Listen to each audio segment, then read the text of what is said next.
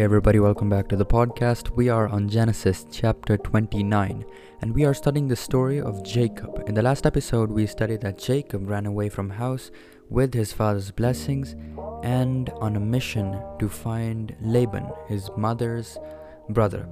In this episode, we study about what happened when Jacob actually found Laban.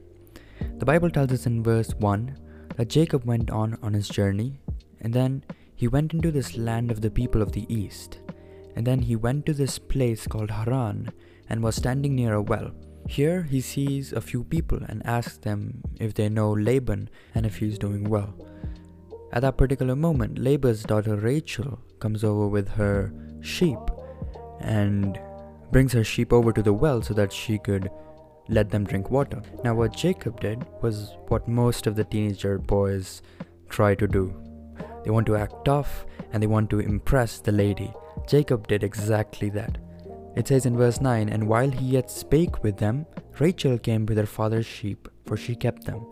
Verse 10 And it came to pass when Jacob saw Rachel, he went over to her and rolled the stone from the well's mouth and watered the flock of Laban. So he did this to, let's say, to impress Rachel.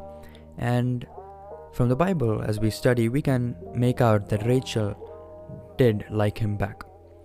And as the story progresses on, he goes on, talks to Rachel, Rachel talks to her father about Jacob, and then Laban comes over and treats Jacob as his very own. Jacob spends an amount of one month with Laban and his family.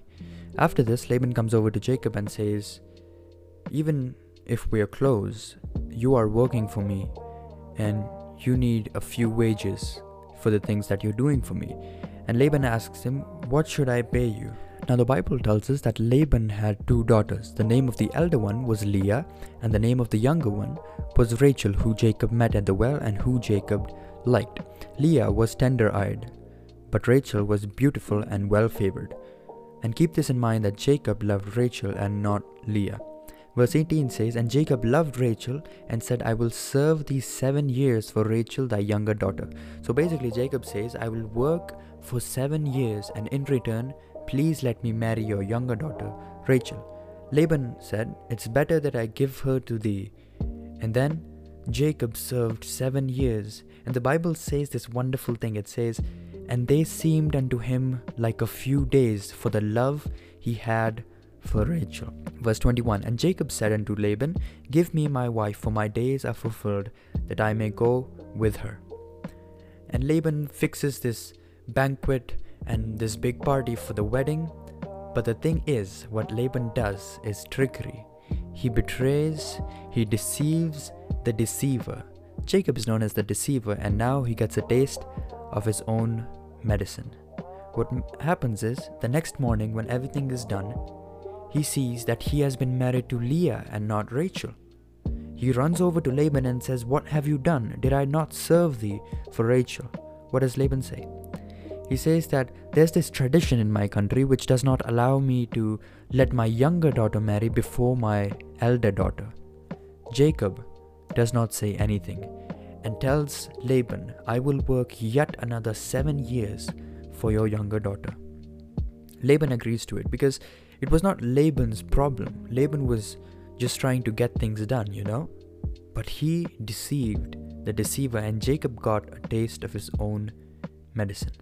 As we move on into this chapter, we study about Jacob's sons and daughter. We study about his children, but that is for another episode. But the more important part of the chapter is the deceiver being deceived. Now, if God had a plan for Jacob, why was Jacob going through all of this? Why did Jacob just not get true love, as we say? Why did why was Jacob deceived? You see, God, in his infinite mercy and his infinite knowledge, in his plan, was trying to shape Jacob for the big future. Jacob would have a lot of burden on his shoulders that he would have to carry for a long time, as he would have 12 sons and a daughter. So Jacob had a big family and he had to provide for the family and he also had to teach all of his sons and his daughter about God and how they can stay true to God. And so he had a big duty on his shoulders. But right now, Jacob was not ready for God's plan. Because why did he run away from home? Because he deceived his brother, because he tricked his brother. So, Jacob, even though being born in a God fearing family, he did not understand God or he did not understand what God requires of man. So, God, through his plan, was shaping Jacob. Through these experiences, he was making Jacob ready for the big future. So, sometimes you would feel like God is not doing the right thing for you or you would feel like, What is mm. God doing in my life? Why am I always in the valley? When would I climb up the mountain? When can I rejoice? Why am I always down? Why am I always sad? Why do all of these things happen to me? Take this as this God is preparing you for the big future, just like He was preparing Jacob for something big. It could be that you're not ready for what God has planned for you, so He's shaping you. Now it's your choice. Would you let Him shape you? Would you let Him change you? Would you let Him purify you?